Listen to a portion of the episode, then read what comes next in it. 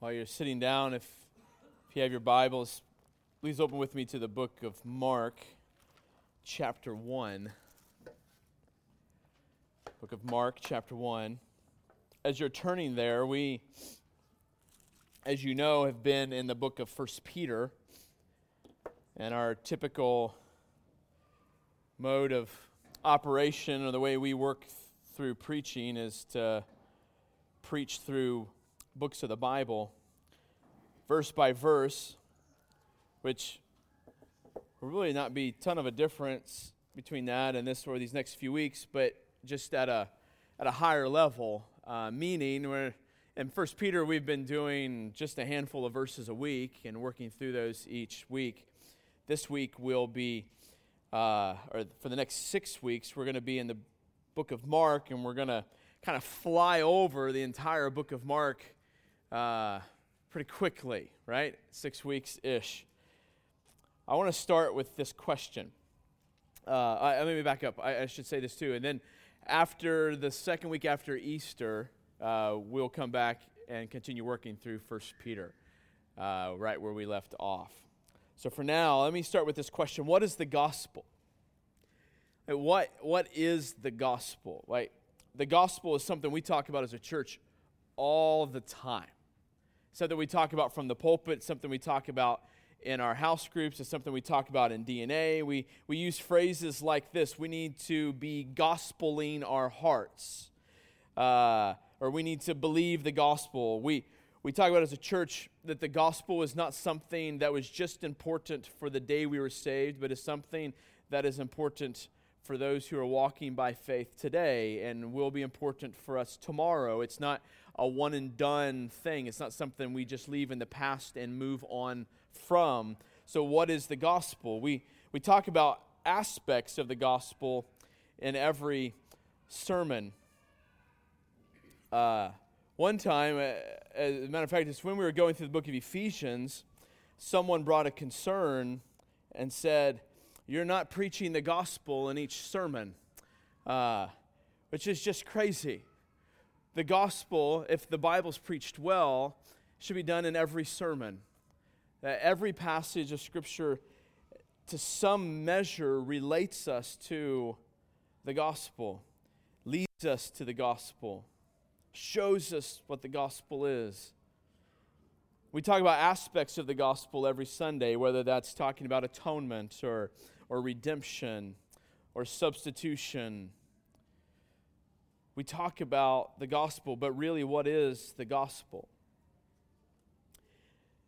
If it's something that we don't move on from, and it's something that is important every day, every moment of our lives, it's important that we take time frequently to come back and refresh our memories and clarify and even deepen our understanding of what the gospel is. The other half of this coin or the other side of this coin that we want to think about as well. Not just not just does the what is the gospel and how does it relate to me, but when it comes to sharing the gospel, when it comes to proclaiming the gospel to people who have never believed the gospel, how do we do that? I want to think about that for just a few moments, and both of these thoughts are kind of going to kind of permeate our conversation or our uh, our sermon today and this series. But when it comes to sharing the gospel, how do we do that? I mean, here's the question Do we recite and present the gospel as some set of propositions? Simply a set of facts? Like, do we present it as some ideology or philosophy? Or, or this, this is really popular in our day. Do we share the gospel as simply a personal experience? You know, something that's personal, it's for my experience, and here you can take it or leave it. Or growing up in, uh, in many of the churches I grew up in, the gospel was kind of simplified down to memorizing the Romans Road or handing out a gospel tract, right? Is that the gospel? Can the gospel, let me ask you this question. Can the gospel be reduced to simply a set of propositions? Can the gospel be presented thoroughly, keyword thoroughly, in a simple booklet containing a set of facts. Now, I'm not saying that, that and, and just hang with me, I'm being, I'm being a bit provocative. Hang with me. I'm not saying that the gospel doesn't contain a set of propositions, it most certainly does. I'm not saying that the gospel doesn't necessitate the communication of absolute truths that we find in the scriptures. It absolutely does. The question is, is, is that the totality of the good news of Jesus Christ? Is that the totality of the gospel when it comes to even ourselves and gospeling our hearts as we talk about? Or when it comes to proclaiming the gospel? Is that the totality of the gospel? If we're going to be Christ followers in this culture, thinking about proclaiming the gospel, we must know the gospel well enough to be firmly planted and subsequently well enough to thoroughly proclaim it. And we all have room to grow in our understanding of the richness and the depth of the gospel. And I think we struggle here. I, th- I think every single one of us struggles in our understanding of the depth and the richness of the gospel. And I think that speaks to two observations. We've been talking about in 1 Peter the pursuit of holiness and how we struggle in the pursuit of holiness. And that's part of the reason is because our understanding and, and, and believing the richness of the gospel is, is, is weak. But it also speaks to the observation that we struggle to proclaim the gospel to lost people who desperately need to hear it. Now, again, I, I, I, know I, sound, I might even sound like a heretic for a moment here. You know, I, I'm bashing on the Romans road, okay? I, I, I get it. But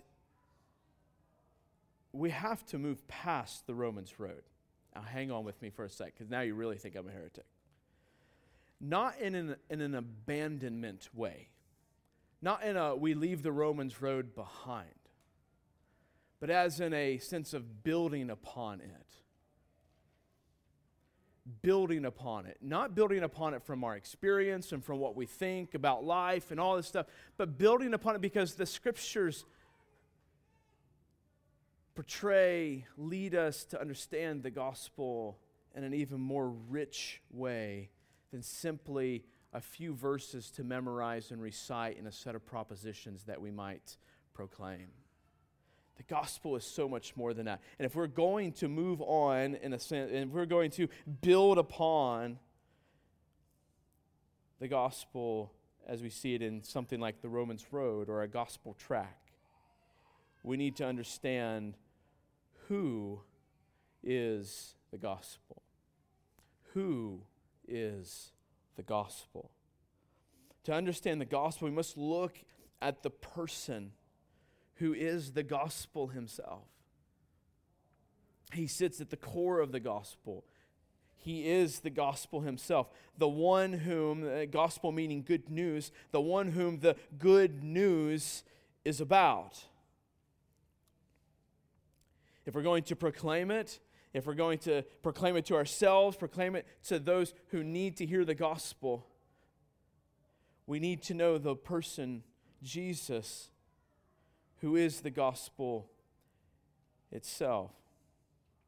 To do that, that's why we're going to the book of Mark. We want to spend a few weeks leading up to Easter, understanding that the gospel, or growing in our understanding that the gospel is so much more than just a set of statements that you must mentally agree with.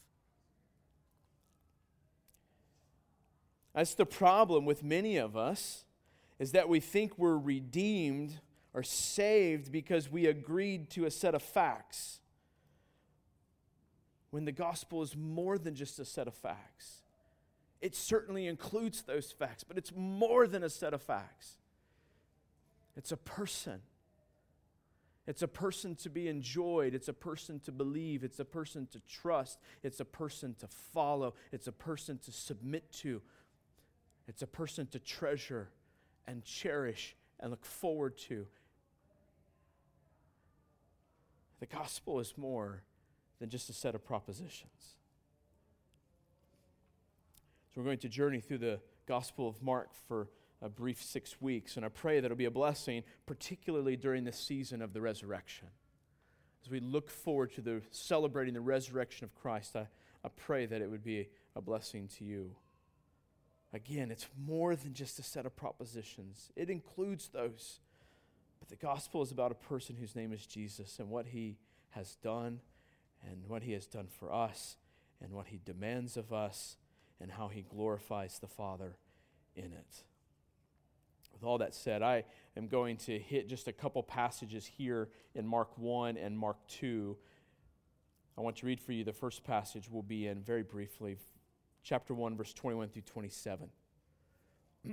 Jesus heals a man of an unclean spirit or with an unclean spirit. He says this. Mark says this. And they went into Capernaum. And immediately on the Sabbath, he, Jesus that is, entered the synagogue and was teaching. And they were astonished at his teaching, for he taught them as one who had authority, and not as the scribes. And immediately there was in their synagogue a man with an unclean spirit. And he cried out, What have you done with us, Jesus of Nazareth? Have you come to destroy us? I know who you are, the Holy One of God. But Jesus rebuked him, saying, Be silent and come out of him. And the unclean spirit, convulsing him and crying out with a loud voice, came out of him, and they were all amazed, so that they questioned among themselves, saying, What is this? A new teaching with authority? He commands even the unclean spirits, and they obey him. Before we go any further, let me pray for us. Father, as we study your word this morning, as we think about specifically uh, some dedicated time to the gospel. May we, may we see how rich, may we see how glorious the gospel really is. Father, for your glory and our good, it's in Jesus' name. Amen. The first thing I want you to see is that Jesus' words have authority. Jesus' words have authority. Indeed, I think you would find from the, the rest of the scriptures that Jesus' words have ultimate authority. I don't think that's necessarily all the picture here in Mark 1. I think you'd have to look elsewhere to affirm that. But at least in this passage, you see that Jesus' words have authority.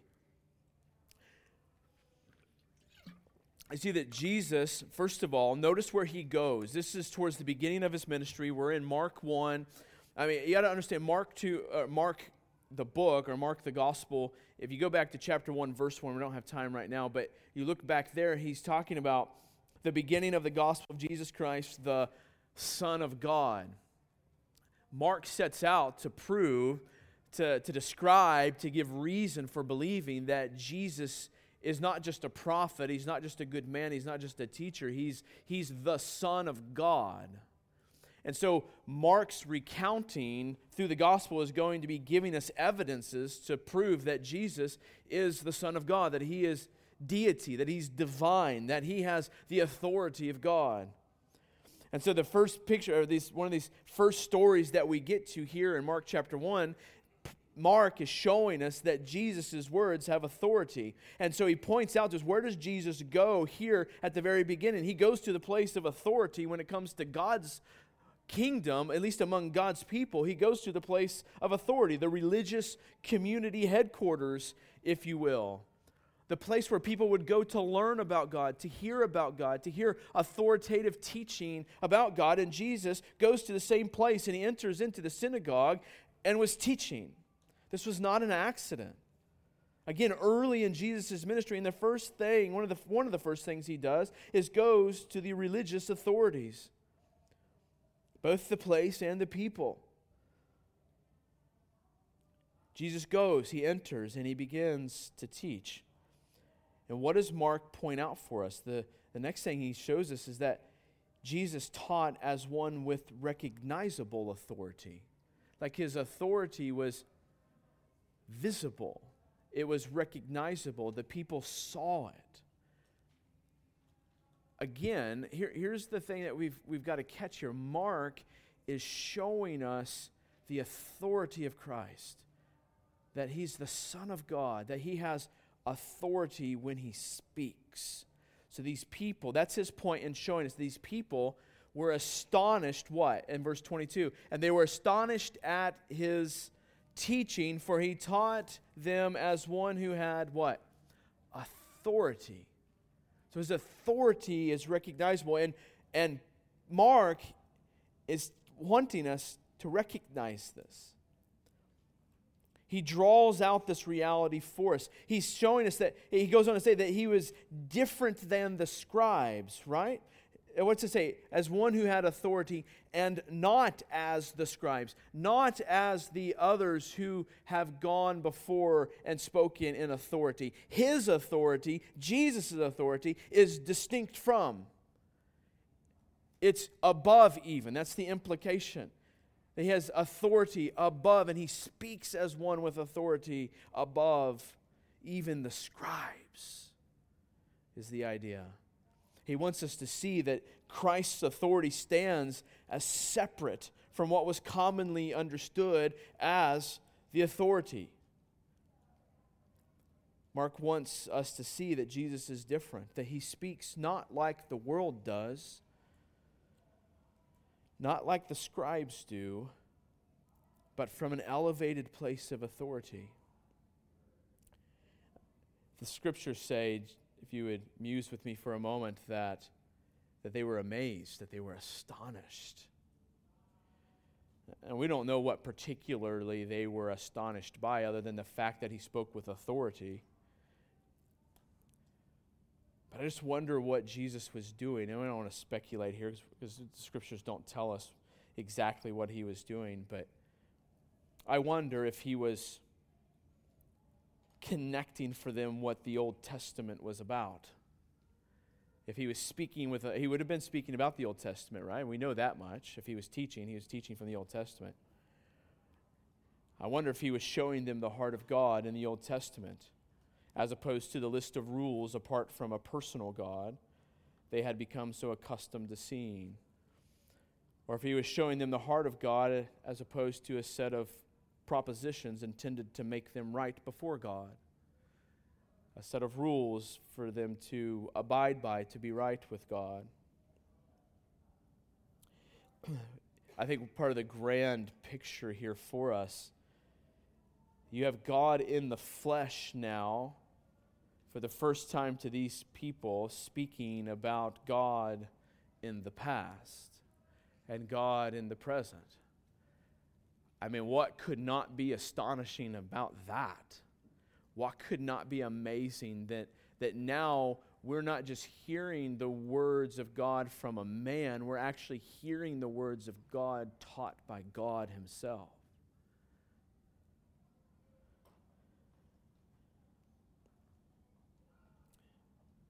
His words have recognizable authority. You'll see this as he goes on. God's people I forget which the reference is, but God's people right hear the voice of the shepherd and they come and follow him. You have some of that going on right now, the authority of Christ's words being recognized. Next, his, his authoritative words, if you will, have power. There's a power that's connected to Christ's authority. Again, we're, we're building this picture of what is the gospel. In order to do that, we're going to the Gospel of Mark to see who is Jesus, the gospel. Jesus' words have authority, his words have power. Verse 27. And they were amazed and they questioned among themselves, saying, What is this? A new teaching with authority. He commands even the unclean spirits, and they obey him. Now, what you would have had here is at least the most relatable point to us would be like a clinically insane person. Someone that the Spirit is in control of. There's, there's this unclean, this, this brokenness in this man's body, in this person's body. Uh, imagine how the people probably would have felt at this presence. I mean, these things were, were uh, even just looking at what he's saying, this man, how uncomfortable this moment would have been. And yet, what does Christ do? Christ responds with compassion and with power. And something powerful happens. His, here's the picture his very words in this moment have power. He just speaks and something happens. He doesn't have to touch anything. He doesn't have to do a special dance. He doesn't have to mix together a potion. He speaks and something happens. He says these words be silent, right? Because the, the unclean spirit is talking, this brokenness is speaking, and he says, Be silent and come out of him. Now, notice what happens next in the text. Again, Mark is building for us a picture here. He's painting for us a picture of who the gospel is about. And he says next in this passage, the response to be silent and come out of him, Mark describes these words convulsing and crying out with a loud voice. What's Mark doing? What's Mark trying to get us to see with this description of what's happening. It's intended to communicate the reality of the struggle, the power, the intense grip that this unclean spirit had over this man. The difficulty of the brokenness in this man's life. And all Jesus had to do was say, Get out. And the brokenness leaves. His words not only carry authority in the sense that they, uh, we use this word in our house, he's the boss, but they have power to actually move things, to move brokenness, to heal, to command even broken and unclean spirits.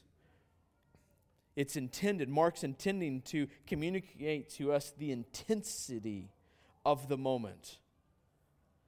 And for us to understand the extent, or at least to a greater extent, the power of Christ's words. Jesus spoke, and the powerful brokenness of this man's body must obey. So you see two things Jesus speaks the words of God with the authority of God, and Jesus speaks and creation submits.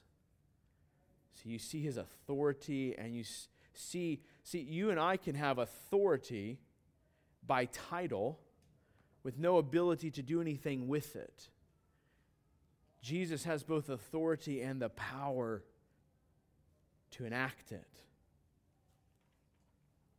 So let me ask you this kind of question of application. Do you believe that Christ's words have authority and power?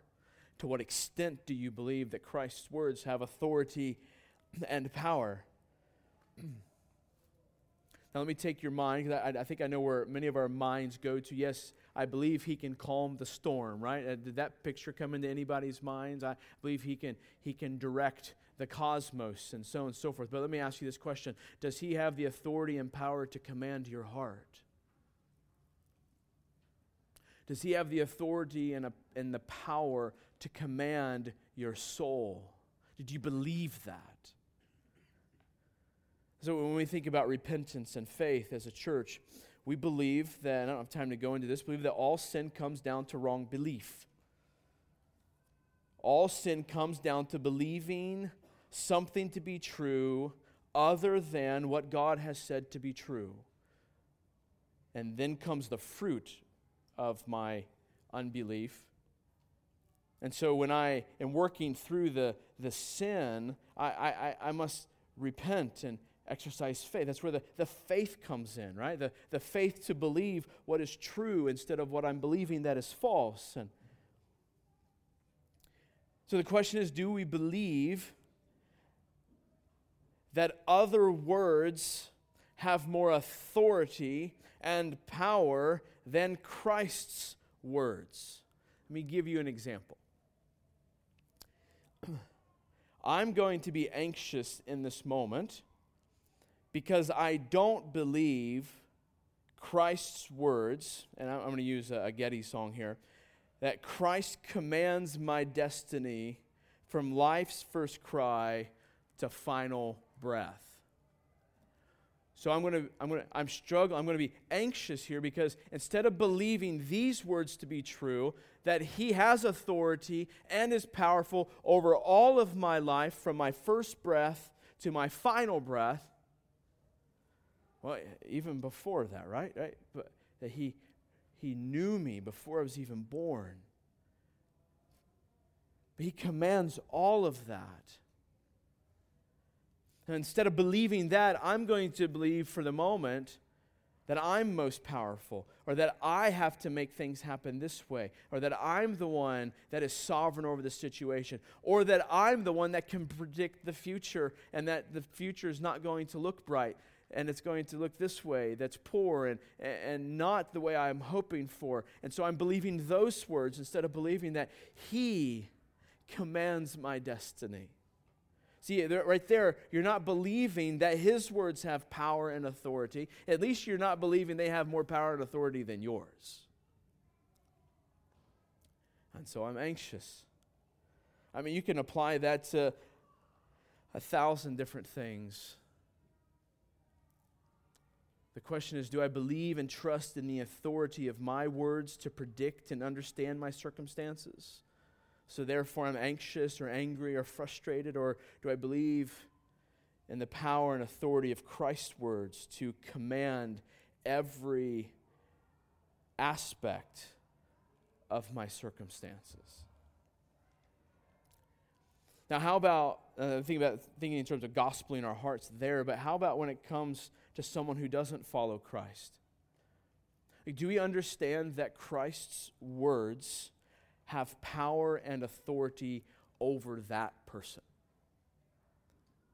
The person who does not want to follow Christ, the person who seemingly does not follow Christ and rejects Christ, even an enemy of God, do we understand that Christ's words still have power and authority over that person? Do we believe that? So do we go into conversations hoping to share the gospel because we believe that Christ's words can command the hearts of the person I'm speaking the gospel to.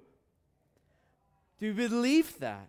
Just as the unclean spirit here in front of Christ, he says, Whoa, he says, Get out.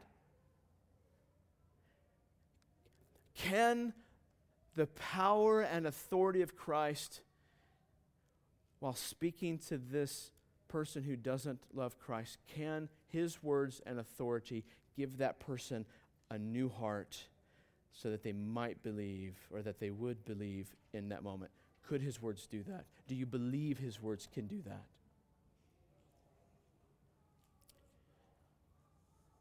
So, Christ's words, Jesus' words, the, the gospel himself, they have authority. His words have authority. Let's go to Mark chapter 2 now. The beginning of Mark chapter 2, verses 3 through 5. And they came. They came bringing to him a paralytic carried by four men. And when they could not get near him because of the crowd, they removed the roof above him. And when they had made an opening, they let down the bed on which the paralytic lay. And when Jesus saw their faith, he said to the paralytic, Son, your sins are forgiven.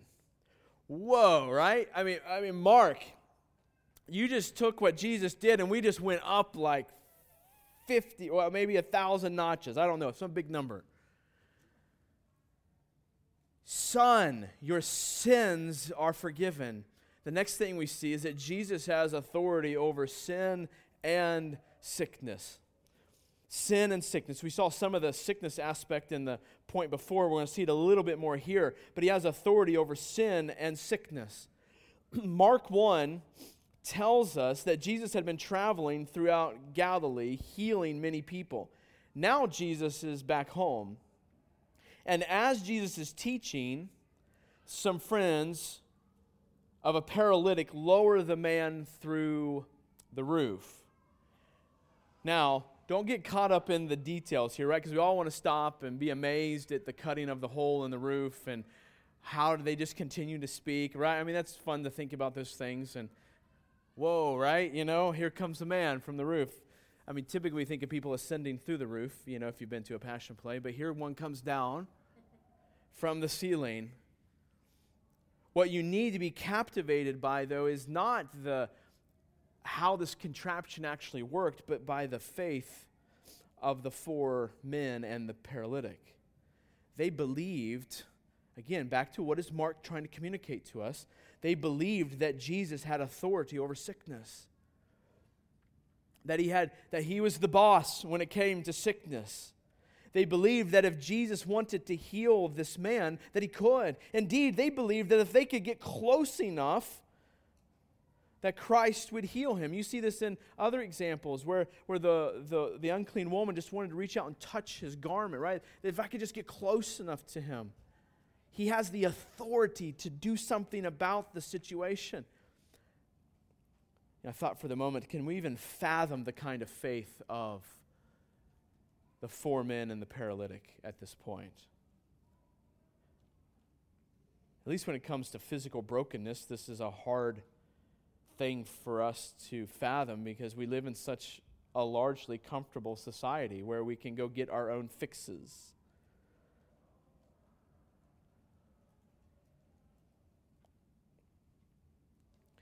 You might say, well, oh, I believe God can do it. I believe God can heal it.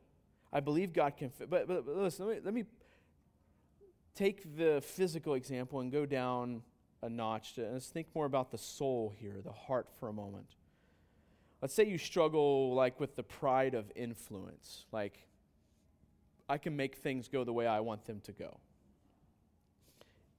If you believe Jesus has authority over sin and sickness, then how come, if you struggle with what I just described, we become so discouraged or darkness besets us or we become angry that we can't make things happen the way we want them to happen. What, what, what, are we believing most in that moment? We're not believing that Jesus has authority over sin and sickness. We're not believing that he has authority over the circumstances in this situation, and I don't. What we're believing is that I should have authority over this situation and these circumstances and the sovereignty and power to make something happen. Now, the reason I gave that example, you're going to see in a bit, is because Jesus is ultimately more concerned than just the circumstances of the paralytic. So hang with me for just a moment and I'll connect that dot back. They believed Christ had authority over sickness. Now, notice what Christ does first in this particular example. What's he do? He forgives the sins of the paralytic. Now, listen, they go to all, they cut a hole in the roof, drop the paralytic down, and Jesus, your sins are forgiven. Hey, Jesus, dude, there's a reason why he came through the roof on a bed. He can't walk. What's Jesus do? Your sins are forgiven. Now, here's what's interesting the religious leaders recognize what Jesus has just done. And what he's just done is he has made claim of his deity. Now, now don't get on the religious leaders yet. They, they, I mean, they start acting crazy later, but, but at this point, they're trying to protect the people to some measure. I want to give them at least a little bit of credit. Verse 6 through 7. Now, some of the scribes were sitting there questioning in their hearts, questioning in their hearts, why does this man speak like that? He is blaspheming. Who can forgive sins but God alone? See, the leaders are discerning what they believe to be false doctrine, what they believe to be something that doesn't represent the scriptures. Like what Danny Akin, he's a uh, president of a, of a seminary, he's a southeastern seminary, he says this In Jewish thinking, even the Messiah could not forgive sins God and God alone had the authority and right. Those first century Jews knew exactly what was going on. If he can forgive sins, then Jesus is God. End quote. Jesus was claiming to forgive this man's sins. This was synonymous with claiming to be God Himself. So Jesus is claiming to have authority over not simply the body, but over the soul and the soul's relationship to God. Again, Christ was speaking the words of God in teaching as if he had the authority of God, and now he is speaking with the authority of God to forgive sins against God.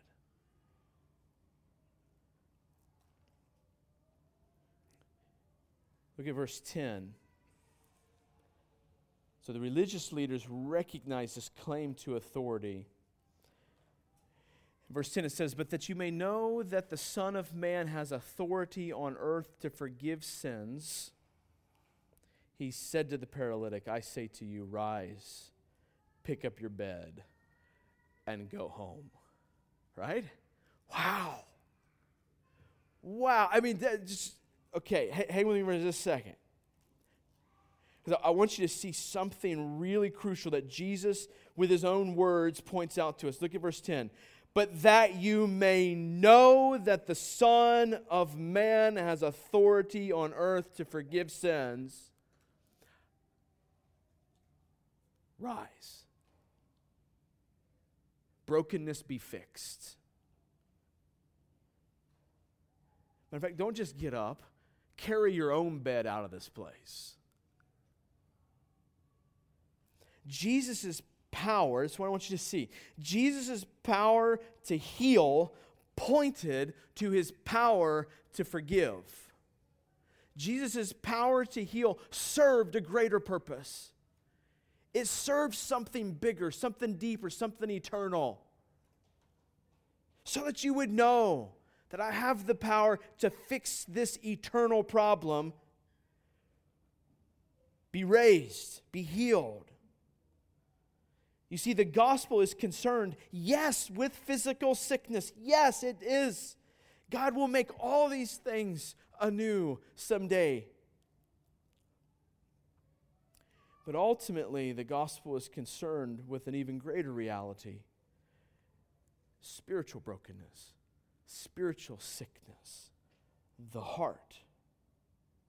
Jesus' primary concern. We see Christ's primary concern here in this moment for his entire ministry. Yes, he's going to heal lots of other people. Yes, he's going to fix lots of brokenness. But Christ's primary concern is man's greatest need, and that is his spiritual healing, his brokenness before the Father.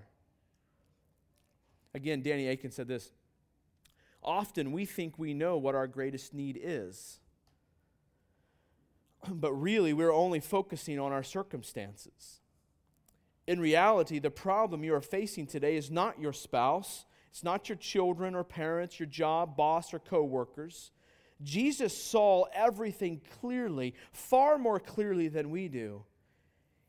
He used this teachable moment to make the point concerning our greatest need in this life or the life to come. Jesus forgives the sins of all who come to him in faith. Jesus makes that point very clear. These are defining moments of Christ's ministry. He has authority, he has power, and the thing he's most concerned about is the sins of his soon to be bride. With her cleansing, her washing, her rightness before the Father. Now, again, this is not to say that circumstances, your spouse, your boss, your children, your friends, are not providing difficult situations. I'm sure they are. But I want you to think with me for a moment. Look over the, your thought life, if you can, very quickly. If not, do it some more later over the past week. Have you spent most of the time dealing with these types of situations, giving time and energy and such to these kinds of situations, to your circumstances, if you will? that might be telling you that you disagree with Jesus on this point and that your biggest concern, your biggest need, the greatest issue is to have mastery or have authority or power over your circumstances. But Jesus reminds us that our biggest issue is always a heart that needs to be cleansed before God and needs to be sanctified before God. And Jesus knows, here's what Jesus knows. If he heals the man, if he heals the physical brokenness of this man, but does not deal with the man's sin problem, then this man will still die an eternal death, separated from God. Jesus knows that. So I can give you a temporary fix that might make this life a bit more enjoyable, but it will help you zero in the life to come.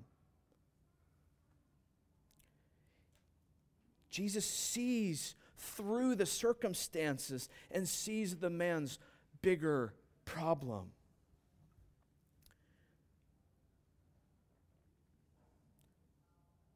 Now, it gets uncomfortable.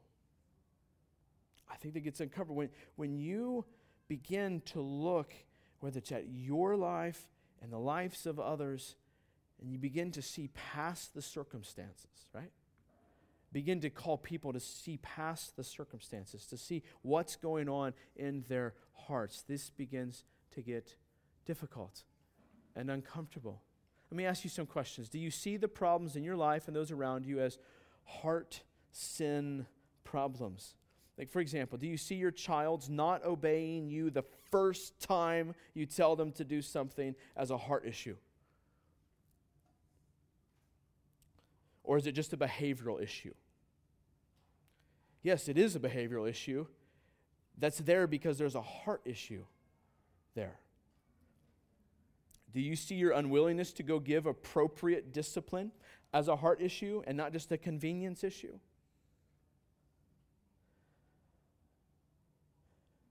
Or how about this? I'm thinking any, any age of child here, but do you, do you see your child's lack of love and commitment to the body of Christ as a heart issue, whether they're redeemed or not? Particularly if they're not redeemed. Or we just think of it as an age thing, a, a maturity thing only. Or how about this? Your husband's lack of leadership in the home. Do you see that? Do you see beyond the circumstances of what he is failing to do and seeing that there is a heart behind it that needs to be dealt with? That there's a sinful heart behind it that's leading to a lack of appropriate leadership in the home? Or is it just simply a pragmatic thing that needs to be fixed? Oh, he just needs some better skills. He needs to be a better communicator. He just needs to reset some priorities, you know, so on and so forth. Those things might be true, but the problem is, is there's something deeper behind it. That's just a, uh, the paralysis in his leadership is not just going to be simply fixed by telling him to get up and walk. Or how about your lack of studying the scripture? Do we see that as a heart issue? Or we just claim it as a time issue? I just don't have time, or, or whatever. Do you see the lack of submission in whatever context that you're in, man or woman, as a sin problem and not a pragmatic leadership problem? All right, the list can go on and on and on and on and on. But the issue is do we see behind the circumstances? Do you give priority to the same priority as Jesus? And do you love others around you enough to deal with, to look for with graciousness, right, and mercy, but to look beyond the circumstances in people's lives and go, I wonder how their heart is doing. I wonder what they're believing that's leading to such despair. How can I pray for them and help them in that? The last thing before we move to the next passage, I, I want you to see. I don't want you to miss something very important here. That Jesus indeed has the power and authority to deal with your biggest issue. He doesn't have just the insight to point it out, he actually has the power and authority to do something about it. Right? And, and we know that that's where the story is leading to, right? Because ultimately he's going to do something about it. But don't miss it. Here in Mark 2, he has the power and authority to do something about it. He says to the man, Your sin, son, they are forgiven. He loves the paralytic. And so he doesn't just deal with his paralysis, he deals with his heart, with his sin. See, the gospel has authority over sickness and ultimately our sin. So let me ask you this question Do you believe that Jesus is going to deal with your heart today? He's going to deal with your heart problem tomorrow. Do you believe that He is going to use your paralysis to persevere you? Do you understand? He's going to use your circumstances to dig into the heart problem behind the circumstances. That He's going to use the brokenness of your life to bring healing to your soul. That He has the power to do that. And that's what He does in His people. Do you believe that God is doing that right now? Can you see it? Maybe you need others to help you help you see it. I was in a meeting this past week and someone was describing the past year and felt like it had plateaued and and, and I'm like, "Hey, but the fact that you recognize that, the fact that you recognize that that something needs to change is a work of God that He cares more about than just your circumstances. He cares about where your heart's at, and He is helping you see this right now. because he loves you. I put this in my notes. Can you write it down, stamp it on your forehead, get a tattoo? I don't care. So that when tomorrow hits you, you will remember that Jesus has the power and authority and desire to deal with our biggest needs to be right before his Father.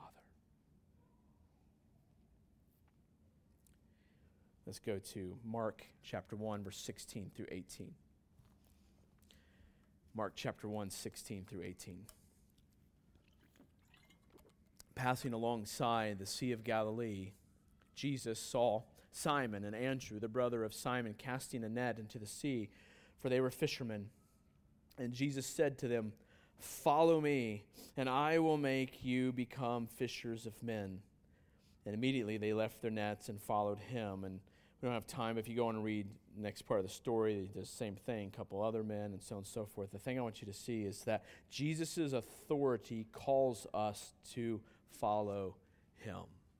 His authority calls us to follow him. So, this passage in Mark, he calls four fishermen to be his students, to, to follow him. Now, all of them were willing to leave everything and immediately follow Jesus Christ. Here, it's Jesus' authority that commands these guys to follow. I mean, think about it. This was, in many ways, their livelihood, their physical needs, but now, we don't know if they came back and, and did some work, and, and those, we don't know the details, but what we know, Mark is pointing out, again, what is the picture he's painting for us? Jesus says, Follow me. And they immediately left their nets and followed him. So, not just did he command the evil spirit to come out or to forgive sins or to fix the paralysis of this man's body, but to say, You, broken heart, sinful man, woman, follow me. And they follow him.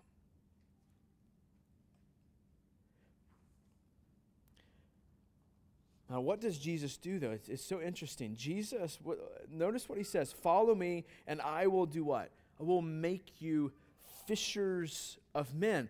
What is Jesus doing?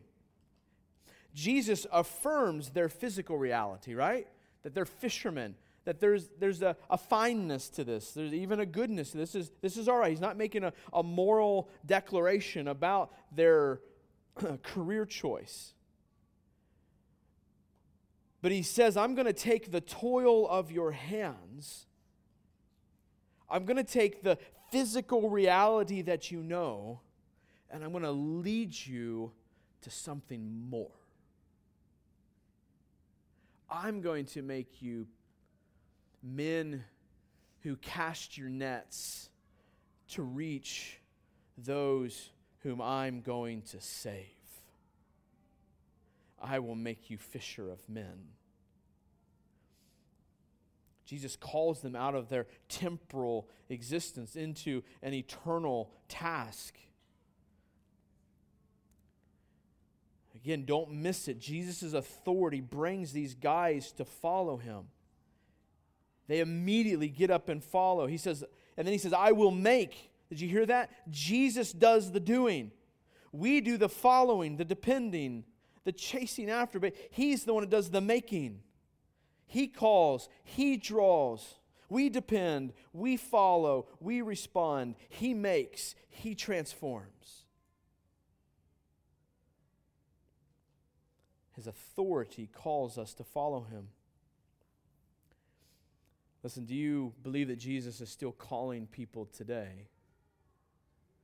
Do you believe He is still calling people today?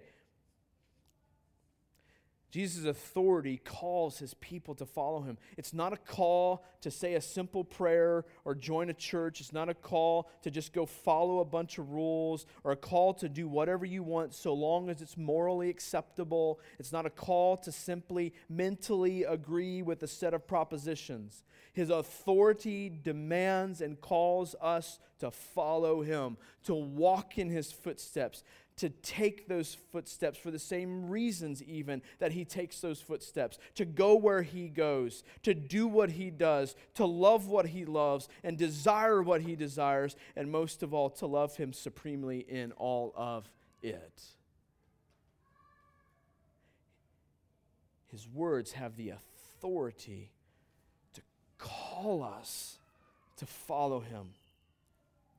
Do you, do you believe this? That He is making you, even today, into a disciple of His? Do you trust that? Do you see evidence of that? Or is life just going by? Is life just going by and you just hang a couple spiritual trinkets on it every once in a while? Are you following Him?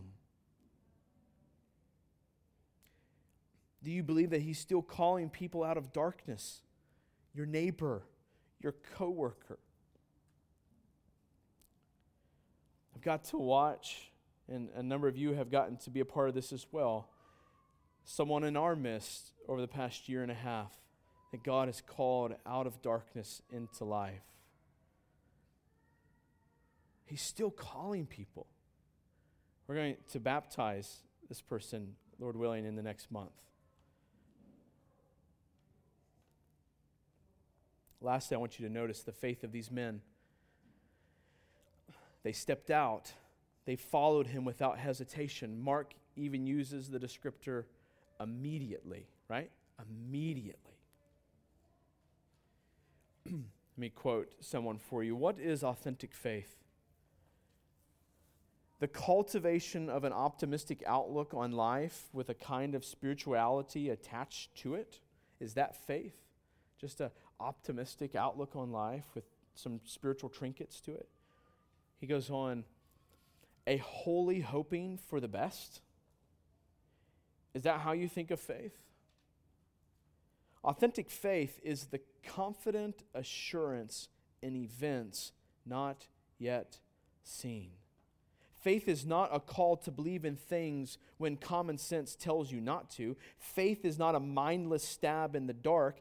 It's a word that speaks of reasoned, careful, deliberate, intentional thought. Thought upon what is the question? God and his promises. This is what faith is, my friends positive certainty expressed in action. Authentic faith is not merely believing in God, it is believing God. We all struggle with faith. This is where we all struggle. Oh, we have faith. This is a positive certainty expressed in action. The struggle, though, is that faith in our power is often the time, oftentimes the place where it rests. In our power to make things happen the way we want them to, our faith in our ability to, to arrange our circumstances so that we might experience goodness and peace, our faith in our ability to control life around us. Even in depression, listen to me, even in depression, you are acting on the faith that your perception or your prophesying about reality is without flaw.